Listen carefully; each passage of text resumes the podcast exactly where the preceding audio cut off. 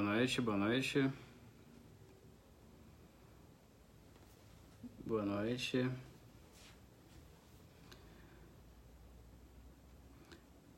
Tela principal, Periscope.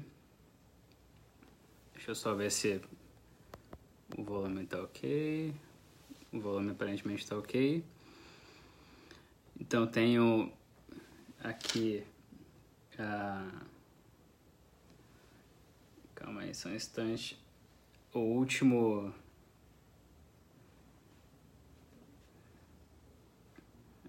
A última entrada aqui ao vivo. Como eu falei, estamos fazendo várias tarefas ao mesmo tempo, né?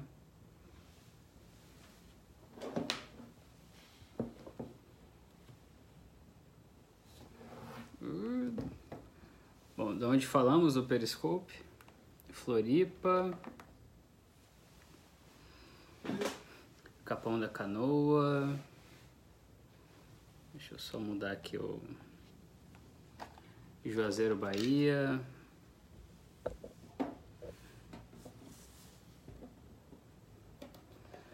Hoje com áudio, Novo Hamburgo, Rio Grande do Sul, Rio de Janeiro, São Gonçalo, São Paulo, Salvador. De onde mais falamos? Curitiba, sempre presente. Pagolândia, né? Indaiatuba.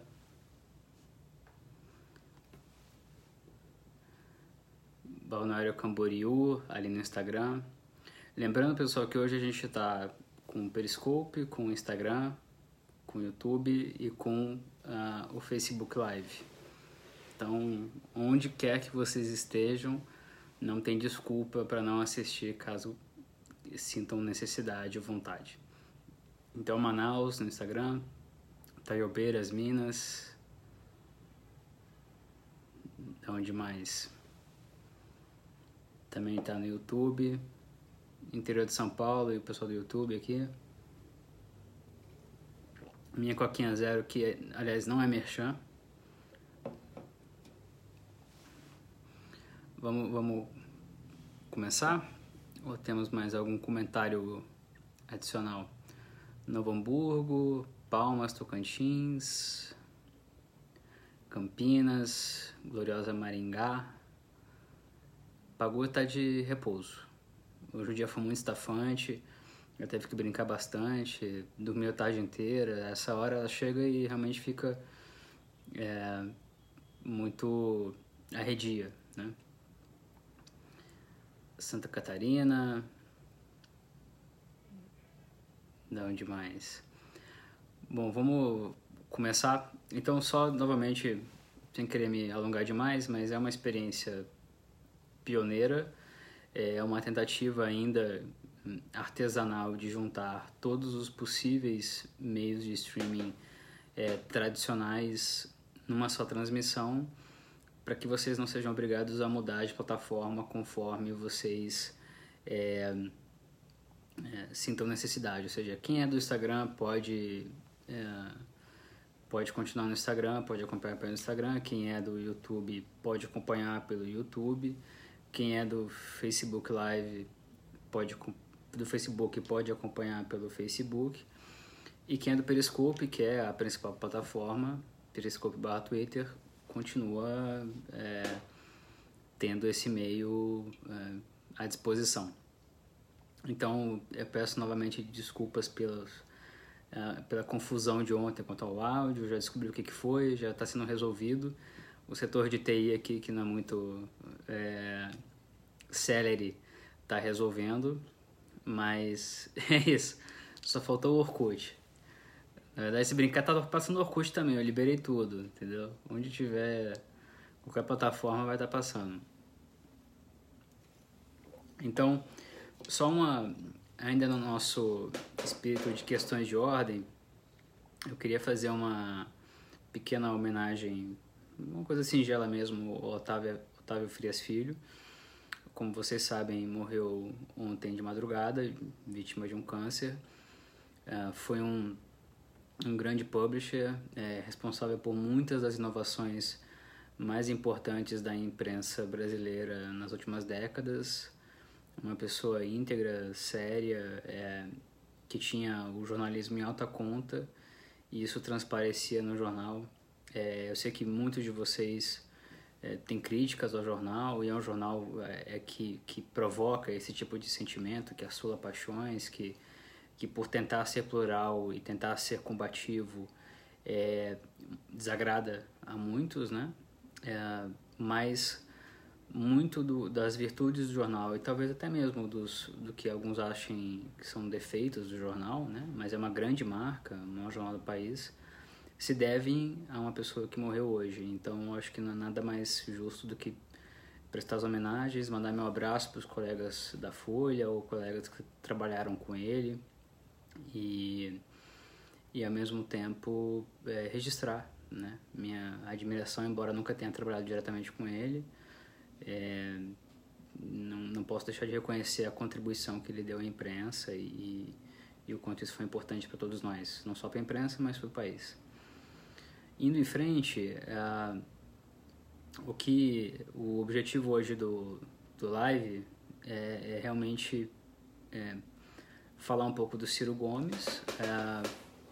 É um candidato que, como outros que eu comecei a falar, muitos de vocês já disseram que não queriam saber, porque consideram que é a proverbial carta fora do baralho, né? Mas... todo mundo falando, usando o termo Serasa, né? Realmente isso pegou. Mas é um candidato que ajuda a explicar também muito do que a gente está vivendo. Então, em termos sintéticos, o Ciro Gomes, uma das suas principais virtudes é a sua eloquência, e um dos seus principais defeitos é a sua eloquência, né? Então a gente viu isso, o quanto ela pode...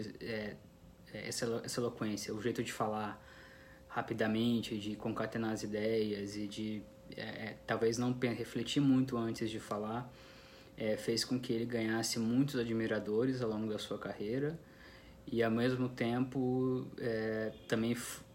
isso também foi fonte das escorregadelas ou dos erros ou até mesmo dos absurdos que ele disse ao longo da sua carreira. A campanha de 2001-2002 foi muito significativa nesse sentido, ou seja, o Ciro Gomes tinha uma vantagem grande, ele estava numa ascendente que permitia vislumbrar uma vitória mesmo naquela campanha, e o que aconteceu foi que, como alguns de vocês sabem, ou se recordam, ou pesquisar, ele chamou o eleitor de burro, ele cometeu atos de destempero verbal, que naquele momento, em outro país, com outra dinâmica de vida social e digital, isso redundou num derretimento dele quase absoluto. O candidato que se esfarelou, né?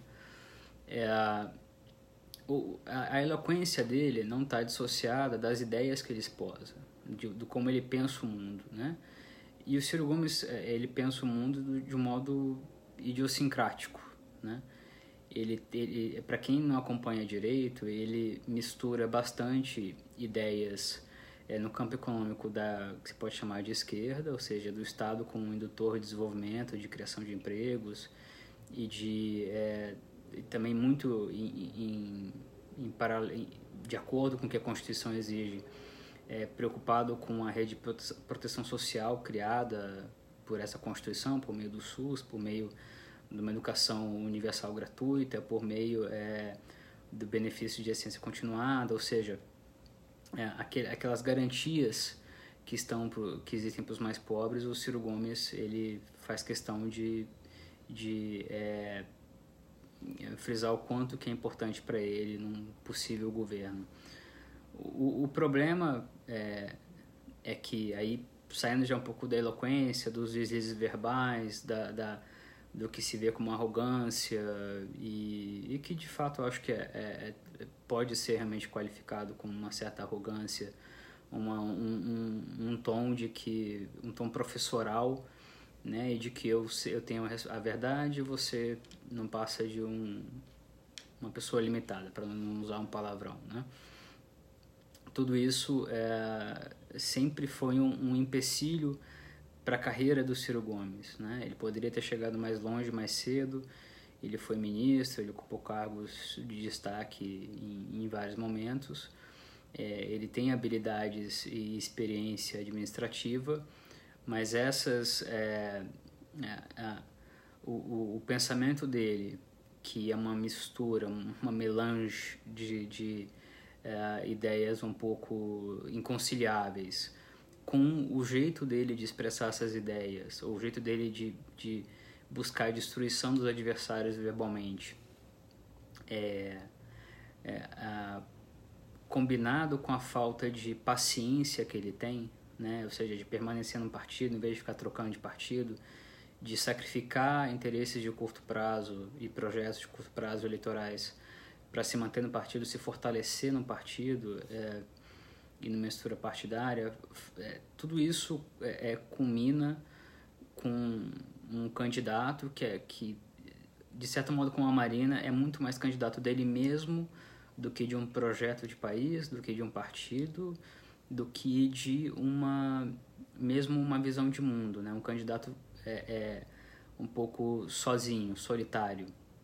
Isso é um fenômeno muito comum no Brasil, né? Como eu disse, a Marina é um exemplo disso, é um exemplo muito bem acabado, de que a Marina até tentou durante muito tempo no PT se viabilizar, mas não conseguiu, e sempre recorreu à imagem da Cordélia e do Rei Lear, do Shakespeare, para dizer que não era escolhida do Lula, enquanto a Dilma foi, né? Então o Ciro Gomes é um produto também do que é o Brasil, né? É uma pessoa inegavelmente inteligente, articulada, que busca soluções criativas para os problemas do país, busca pensar soluções criativas, isso é inequívoco.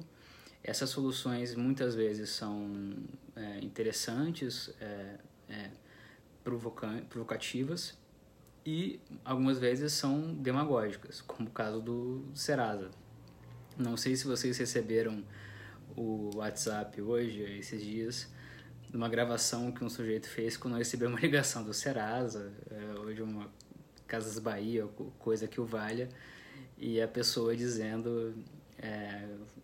Olha, eu não vou pagar, estou esperando o Ciro chegar e resolver meu problema. E a mulher, não, mas a gente não pode tratar assim a vida. E a mulher do Serasa, ou de quem quer que seja, de onde fosse, tentando argumentar com um cidadão que estava claramente passando um trote, né? Então você cai no terreno do jocoso, do meme, da piada, mas isso o beneficia eleitoralmente, né? É duvidoso que alguém vá votar no Ciro Gomes em função disso. Pode até ser, né? Mas é muito mais uma medida do desespero dele eleitoral e político, e a palavra desespero acho que se aplica, porque ele está vendo escorrer mais uma vez uma chance de se firmar como um candidato de uma coalizão de centro-esquerda, e está tendo que recorrer a expedientes como o Serasa, né? De maneira que é importante entender essas características do Ciro Gomes para entender por que há algum tempo, eu comentei isso com algumas pessoas, e isso não tem nada de ser oráculo, Nostradamus, mandinal, coisa que o valha, mas como seria difícil diante da personalidade do Ciro Gomes, dele não cometer erros muito importantes, capitais, que o levassem a essa situação de hoje, em que ele, em vez de ser um candidato forte, competitivo e com grandes chances de chegar ao segundo turno, é um candidato que vai brigar para não cair no pelotão intermediário. Então, é importante a gente lembrar disso, né? Que até pouco tempo o Ciro disputava o apoio do Centrão, embora diga que não, mas disputava sim, que ia. Disputou o apoio do PSB e perdeu, que seria fundamental para ele ter um mínimo de tempo de TV. Hoje ele tem 33 segundos, o que são 3 Enéas, né? 2 Enéas e pouco. Então ele não tem estrutura partidária, ele tem só o Avante com ele, um partido que não é grande, que é o PDT, é o partido do Carlos Lupi, um partido flagelado pela corrupção endêmica no Ministério do Trabalho. É um candidato que tentou se viabilizar, ele tentou ter os dois mundos. Ele tentou se viabilizar pelas regras tradicionais da política, ou seja, formar alianças com o Centrão e assemelhados, forjar um leque grande de aliados para ter essa força partidária que se traduz em dinheiro, em tempo de TV, em palanques regionais, e partir forte para uma reta final de eleição que vai ser bem curta, né? E ele falhou nisso.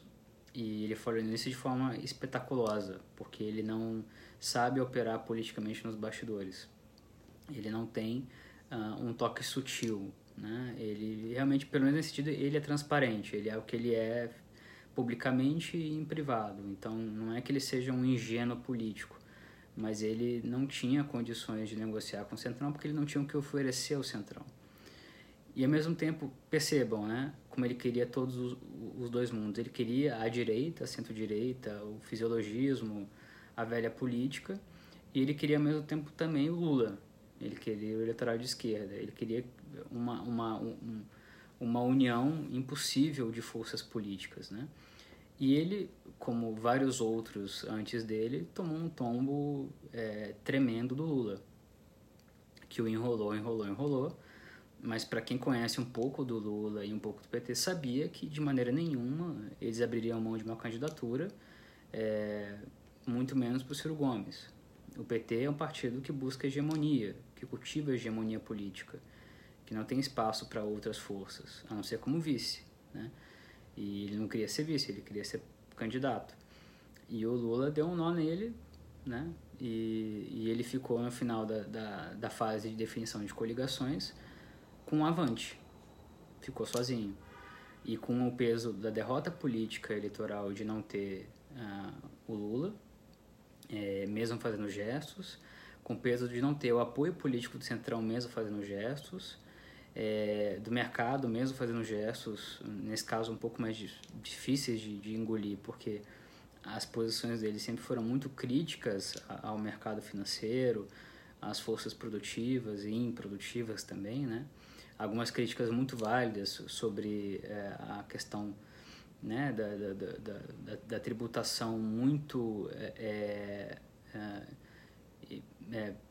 muito desequilibrada entre grandes empresários e grandes bancos e os cidadãos comuns, mas isso resultava mais em palavras de ordem do que em propostas concretas sobre como governar o país. Ou seja, ele também não tinha mensagem, né? Mesmo que ele conseguisse unir a centro-esquerda, é uma eleição que tende a pender mais para a direita, e ele quis ter tudo, né? E ao querer ter tudo, ele não definiu uma mensagem clara, ele não se posicionou de uma maneira a buscar aliados que ele realmente pudesse ter, né? E sem buscar aliados que ele não teria de modo algum. Então, foi um processo desgastante politicamente para ele, que envolve ele ter que desdizer coisas que ele disse, ou no momento que ele elogia, ele diz que somente com ele o Lula seria da cadeia, depois ele vem e diz que, depois que perdeu, dizer que a eleição está sendo comandada da cadeia. Então, esse vai e vem verbal tem um peso, né? Isso corrói o capital político dele, corrói o capital eleitoral dele. E é por isso que ele tem entre 7, 9, 10% das intenções de voto. E é por isso que ele se torna um candidato com chances escassas de avançar, a não ser, segundo turno, a não ser que os outros cometam erros muito fortes, muito agudos. Ou seja, ele precisa que a transferência de votos do Lula para o Haddad seja desastrosa e que ele possa pegar parte desses votos. Ele precisa contar com erros da Marina para que possíveis apoiadores da Marina migrem para o campo dele, porque eles disputam eleitorados relativamente semelhantes. Ele precisa fazer tudo isso sem ter tempo de TV, sem ter apoio partidário e, ao mesmo tempo, sem ter uma coisa que o Bolsonaro tem e que é a grande força do Bolsonaro, que são as redes sociais, a força da mensagem, a força do carisma, que funciona com parte do eleitorado. Então, Ciro Gomes acaba estando hoje numa espécie de limbo eleitoral, né? Um candidato que poderia ter sido muita coisa e que nesse momento é muito pouco e que pode acabar a eleição caminhando melancolicamente para uma posição de terceiro escalão. Tudo isso, lógico, tem que ser sopesado com a possibilidade, que não é desprezível, lógico, de que ele consiga, primeiro, que os adversários cometam erros, que a transferência de votos do Lula para Haddad não seja tão simples, que a Marina cometa erros, que ele encontre uma mensagem que se... Quando eu falo mensagem, é um discurso, algo a dizer, algo a representar, algo a simbolizar, que possa ser explorado em termos digitais, de maneira que ele alcance um público que ele não vai ter condições de alcançar pelos meios tradicionais da política, porque isso já está decidido. Então, tem até uma pergunta aqui da Thalita dizendo se o Ciro moderou o discurso para atingir qual público? Para atingir um público feminino e atingir o público dos indecisos, né? O problema é que o público dos indecisos ele é muito segmentado, ele não é um grupo coeso. Uma coisa é a Marina ir atrás do grupo das mulheres, né?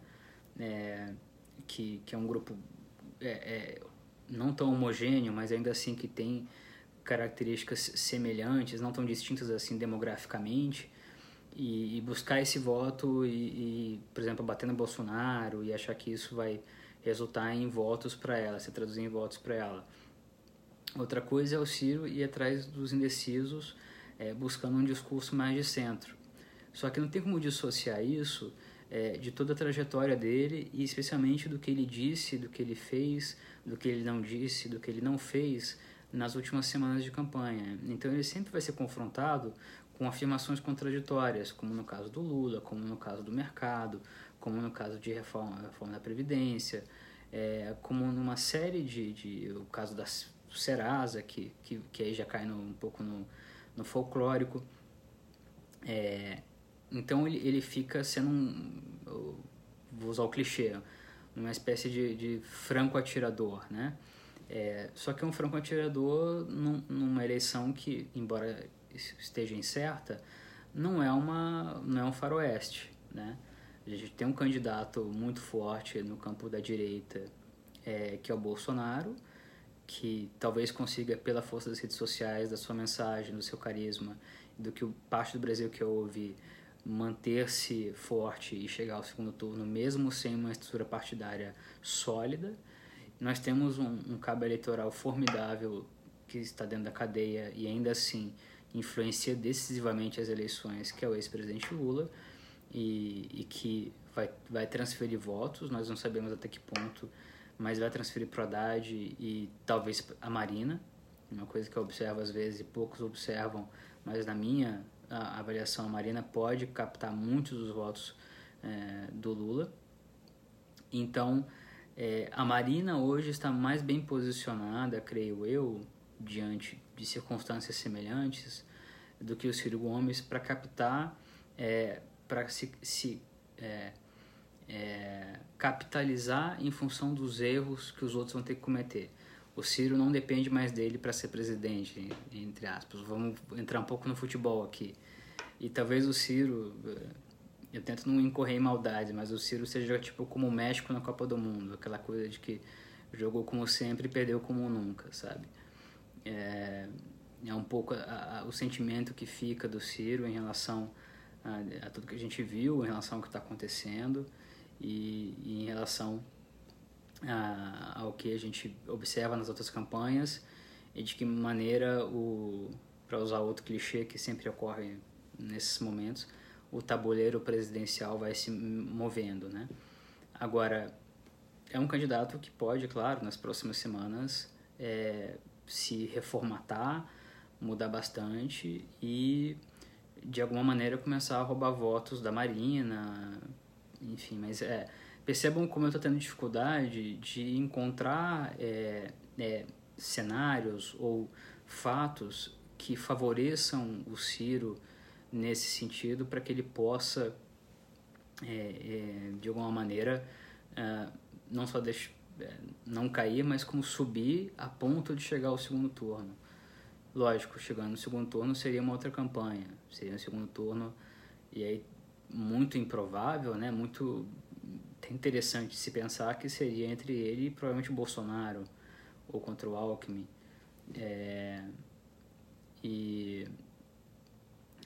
Portanto, arrematando, né, sinteticamente, Ciro Gomes continua sendo um personagem muito interessante da política brasileira, continua oferecendo muitas respostas provocativas, que fazem pensar, algumas fazem sentido, outras não param de pé, especialmente nas questões econômicas mais macro.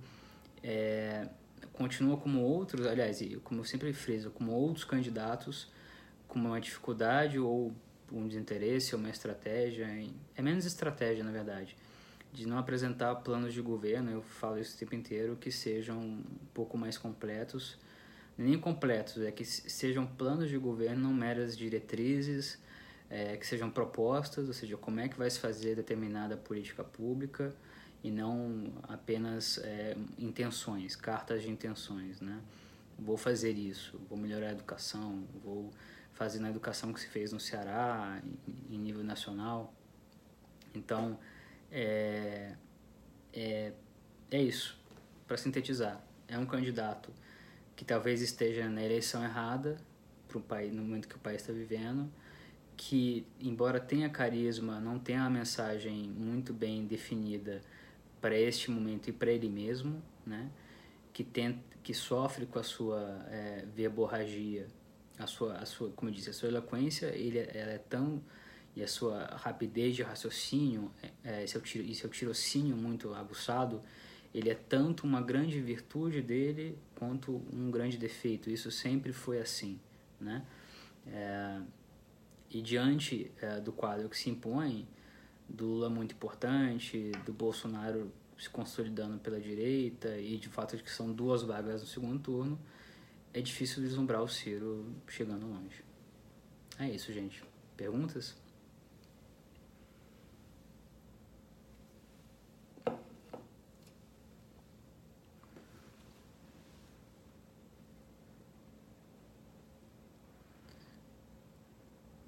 Ciro é forte em que regiões do Brasil? No Ceará, onde o conhecem mais. Nem é tão forte assim. Ele queria ficar mais forte no Sudeste, mas é difícil. Na verdade, o Ciro agora está disputando com o Lula, né?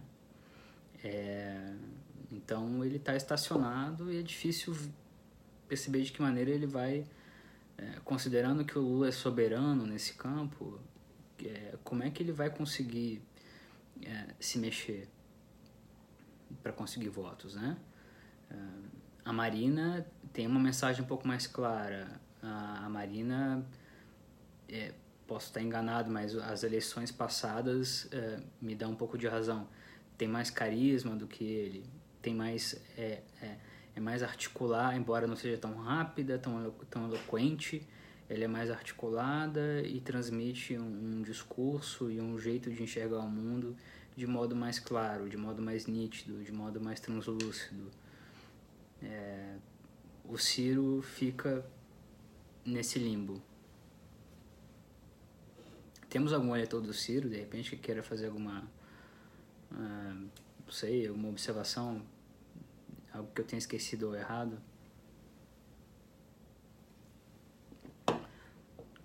Grande Chico pergunta se não há Lula, qual o horizonte? Olha, o horizonte essa é uma pergunta difícil, né? O horizonte é de uma campanha que talvez se polarize entre o Haddad, ou seja, o segundo poste do Lula e o Bolsonaro. É um cenário perfeitamente possível, mas que pode reservar surpresas. O Alckmin pode crescer. Se o Bolsonaro errar muito e o Alckmin acertar bastante, o Alckmin pode passar o Bolsonaro e ser o candidato do centro-direita no segundo turno. numa hipótese um pouco mais improvável, o Alckmin disputaria com o Bolsonaro no segundo turno. Não consigo chegar como, mas pode ser possível. E no campo da centro-esquerda, na questão dos votos do Lula, dos indecisos, pode ser que a transferência de votos do Lula para o Haddad dê errado, dê bastante errado, ou que haja uma extrema inteligência da Marina ou do Ciro e eles consigam capturar esses votos com maior eficiência do que o Haddad para enfrentar o Bolsonaro ou o Alckmin no segundo turno. Esses são os caminhos. Agora, como eu disse, só para não deixar de responder essa pergunta, como eu disse em outras oportunidades de escrever, tudo isso é primeiro turno, segundo turno todo mundo com tempo igual, a briga fica realmente mais pau a pau, e seja qual o resultado da eleição, quem ganhe vai pegar um país em situação muito, mas muito difícil, em termos institucionais, em termos sociais, em termos econômicos, em termos políticos. Dominar um congresso que vai se dominar, né? Não vai dominar, mas ser menos dominado por um congresso que vai ser eminentemente fisiológico, que vai engolir qualquer presidente que não esteja muito bem preparado, e desses nomes pouquíssimos tem preparo já neste momento para lidar com esse congresso que se vislumbra. Um país caminhando para uma, não vou dizer quebra, não é isso, mas por uma situação fiscal e de não fechar contas terrível, não tem perspectiva de aprovação de reforma da Previdência de primeira, mesmo que seja uma reforma da Previdência mais light e que economize menos e que seja mais socialmente justa, menos iníqua, né, do que a do presidente Temer. Então é um presidente que vai ter pouca margem de manobra política, pouca margem de manobra de grana fiscal, ou seja, todo candidato, percebam, fiquem atentos a isso na hora de pensar em quem votar, quem assumir ano que vem vai ter poucas condições de fazer mudanças, já teria, porque normalmente é assim, não há poderes imperiais na presidência, mas vai ter poucas oportunidades, poucas chances de fazer mudanças muito grandes de direção, né? Em educação, em saúde, há pouco dinheiro para investimentos por parte do Estado. Assim, o dinheiro está rareando, o dinheiro é muito pouco para investimento, para se gastar. Então, o candidato que consiga melhorar a gestão e a eficiência da gestão vai conseguir fazer mais coisas, né? Mas é um país na descendente forte, né? É um país em que vocês, boa parte de vocês, não acreditam na política, é um país que está, de certo modo, polarizado também politicamente entre quem acredita na política, né? Entre PT e anti-PT. É um país que economicamente está no atoleiro, que tem um Estado indo para uma situação de penúria muito grande. É um país cujo Congresso tende a continuar sendo mais fonte de problema do que fonte de solução. Para quem olha apenas para a questão presidencial, né? Ou seja, para a questão nacional do Congresso, da presidência, né? Não estamos nem falando dos estados, a quebradeira nos estados que vocês acompanham, no Rio de Janeiro, em Minas, Rio Grande do Sul. É um momento de grande dificuldade, de imensa gravidade para o Brasil.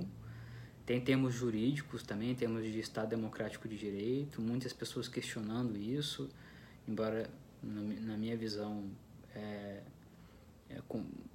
sem grande razão, na questão da diminuição da desigualdade penal por meio da Lava Jato, né? Eu já expressei minha avaliação sobre isso, eu acho que é muito mais favorável do que desfavorável, mas é um país que está em uma crise abissal, né? uma avaliação que não é só minha, mas é de ministros do Supremo, é com fontes com quem eu converso seguidamente, da elite política, e que, por serem da elite política, têm experiência, conhecem o país há muito tempo, e que concordam com a avaliação de que nós vivemos, se não um momento, um dos momentos mais graves desde 88, se não o momento mais grave desde 88, né? Pela gravidade da crise, as suas diversas manifestações nas suas diferentes áreas, e ao mesmo tempo pela ausência de perspectiva clara, ausência de perspectiva de resolução dessas questões, né? Nem no curto prazo, é no médio prazo, é no longo prazo. É um país à deriva, é um país que não sabe, ao completar 30 anos da nova república, não sabe o que fazer, né? E só para amarrar com o que eu falei hoje, né? O Ciro Gomes representa um pouco isso, um candidato das antigas, no bom e no mau sentido, que está numa eleição nova e talvez sem o instrumental necessário para apresentar, não só poder vir a ser um presidente bom, né? O presidente que o país precisa, mas sem conseguir ser até um candidato que o país precisa, né? Nem isso nós, de modo geral, temos para muitos dos brasileiros. Para a maioria é indecisa, né? A maioria não sabe o que quer. Então é isso, pessoal. Espero que tenha sido útil o papo / foi muito mais hoje um monólogo do que um papo, né? Mas que tenha feito mais sentido a candidatura do Ciro, de que momento, né? As facetas, os diferentes aspectos da candidatura dele, e de que maneira essa candidatura se encaixa nas eleições que a gente está vivendo, no país que a gente está vivendo e na crise que a gente está passando. Eu espero que essa experiência multitelas, que vai mudar um pouquinho, tenha alguma valentia, alguma serventia para vocês, né? Ou seja, do Facebook, um pouquinho no Facebook Live, um pouco entrando no YouTube agora e no Instagram, que é uma ferramenta que eu acho que é bem interessante, que vem crescendo bastante, né? E que pode servir, como eu falei ontem, talvez o Instagram possa servir para algo mais do que, sem fazer críticas, tá? Pratos de comida, fitness, talvez haja um espaço para política, para discussão de coisas interessantes para o país, a partir do momento que o Instagram, quer dizer, o Facebook, na verdade, né, que é dono do Instagram, abre para lives e para transmissão ao vivo de qualquer questão que seja, né? Então, eu vou tentar modular o máximo possível essas diferentes plataformas, lembrando que o Periscope é a principal, e lembrando também uma outra coisa, que a gente continua nesse momento especial do país conversando de segunda a sexta às 21 horas, cada dia com um tópico diferente, um candidato, né? Nesse momento a gente está avaliando candidatos. Amanhã eu vou avaliar o Álvaro Dias,